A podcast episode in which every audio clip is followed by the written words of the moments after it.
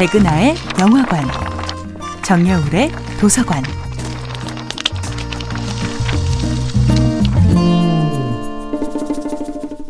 안녕하세요. 여러분과 아름답고 풍요로운 책 이야기를 나누고 있는 작가 정여울입니다.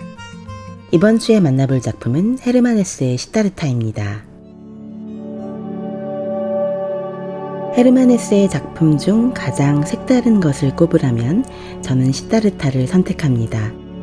다른 작품들이 자신을 직간접적인 모델로 삼은 데 비해 시타르타는 그렇지 않습니다. 인도를 배경으로 한 공간적 특성 또한 이색적입니다. 이 작품에는 두 명의 시타르타가 등장합니다. 한 사람은 우리가 잘 아는 부처님 고타마 시타르타이고 한 사람은 이 작품의 진짜 주인공 시타르타입니다. 헤세의 시타르타는 고타마 시타르타와 달리 결혼하지 않았습니다. 주인공은 온 마을의 기대를 한 몸에 받는 전도 유망한 젊은이고 부처님이 라후라 방해자라 불렀던 아들도 없는 상태였습니다. 또한 고타마 시타르타가 혈혈단신 홀로 길을 떠난 것과 달리 헤세의 시타르타는 절친한 벗 고빈다와 함께 고행의 길을 떠납니다. 시타르타는 수많은 사람들 속에서 몇 년 동안 수행을 하며 명상하는 법, 단식하는 법, 속세의 소식에 일희일비하지 않는 법을 배웁니다. 하지만 시타르타는 도저히 만족할 수가 없습니다.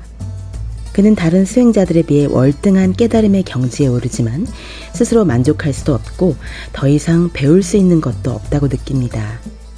그때 마침 고타마 시타르타가 제자들을 이끌고 주변을 지나간다는 소식을 들은 시타르타는 부처님과 마침내 만납니다.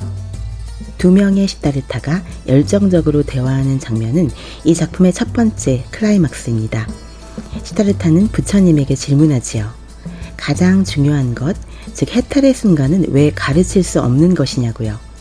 가장 중요한 것을 가르칠 수 없다면 그것은 당신 곁에서 배우는 것보다 홀로 깨닫기 위해 떠나는 것이 맞지 않겠느냐고 말입니다.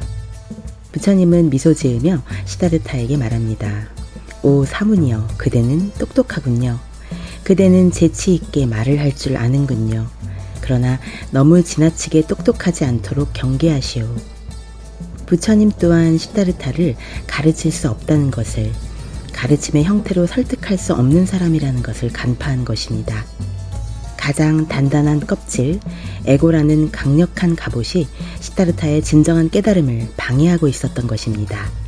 정야울의 도서관이었습니다.